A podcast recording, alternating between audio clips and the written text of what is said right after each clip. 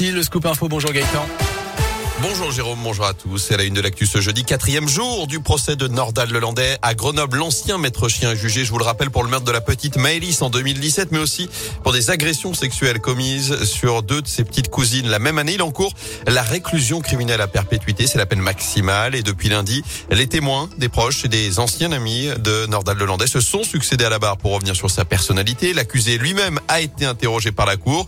Et lors de ce procès qui doit durer trois semaines, les avocats des victimes vont chercher à les zones d'ombre qui persistent encore. Même s'il y a peu d'espoir, d'après Yves Crespin, avocat au barreau de Paris, il défend deux associations de protection de l'enfance. Au-delà de la culpabilité de Nordal Lelandais qui sera vraisemblablement reconnu, ce que j'attends de ce procès, c'est un peu d'humanité. C'est-à-dire que Nordal Lelandais fasse un effort, un pas vers les parents de ses victimes, vers les parents de Maëlys, pour expliquer ce qui s'est passé, pour expliquer ses motivations, et un pas vers les parents de ses petites cousines qu'il a agressées sexuellement qui euh, n'ont pas compris comment ce cousin a pu agresser deux petites filles de 4 et 5 ans. Voilà, donc euh, il doit donner des explications pour essayer de comprendre si on peut comprendre, que je ne crois pas, mais au moins des explications pour nous dire ce qui s'est passé et ce qui l'a motivé, lui. Et justement, l'accusé devrait être entendu sur les faits une première fois demain après-midi. Avant cela, le directeur d'enquête est attendu à la barre aujourd'hui. Ce sera au tour des experts de la gendarmerie nationale. Le procès doit durer, je vous le rappelle, jusqu'au 18 février.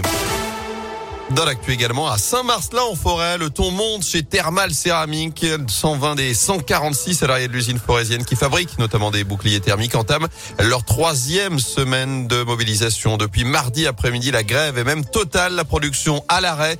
Les négociations annuelles obligatoires sont dans la passe actuellement, notamment au sujet d'une prime. Les salariés demandent 5000 euros alors que la proposition de l'entreprise est simplement de 1000 euros bruts. Raphaël Martinez est le délégué syndical CGT. Une prime que nous n'avons pas jugée acceptable puisque sur 10 millions 800 000 euros de bénéfices générés par le site, la direction nous proposait 1000 euros bruts par personne. Et une proposition d'augmentation de 1,6% en nous maintenant que c'était le taux de l'inflation. Donc nous avons jugé ça inacceptable. Nous, on a proposé 10%, on aurait pu céder plus bas bien sûr, mais pas du tout à 1,6 qui est ferme et non négociable. Donc le dialogue est bloqué. Et de son côté, la direction menace de revenir sur cette prime de 1000 euros si le mouvement perdure.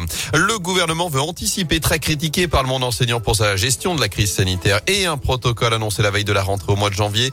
L'exécutif remet l'adaptation de ce protocole sanitaire à l'école dès la semaine prochaine. Il va mener des consultations avec les syndicats et les fédérations de parents d'élèves avant d'annoncer les nouvelles règles en vigueur très en amont de la rentrée prévue dès le 21 février pour la zone B.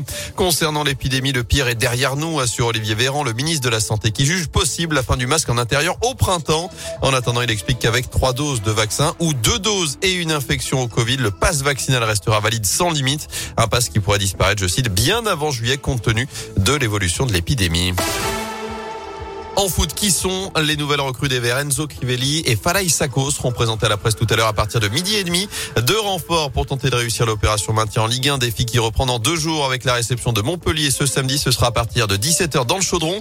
Sous les yeux de la ministre des Sports, Roxana Maracina nous présente à Geoffroy Guichard où elle viendra rencontrer les dirigeants de l'ASS et évoquer avec eux notamment la fin des jauges dans les enceintes sportives. Enfin, J-1 avant la cérémonie d'ouverture des JO d'hiver à Pékin. Ça va durer 15 jours et ça débute même aujourd'hui pour nos Français avec les qualifications en ski de boss chez les femmes. On attend Perrine Lafont, championne olympique en titre. Ce sera à partir de 11h.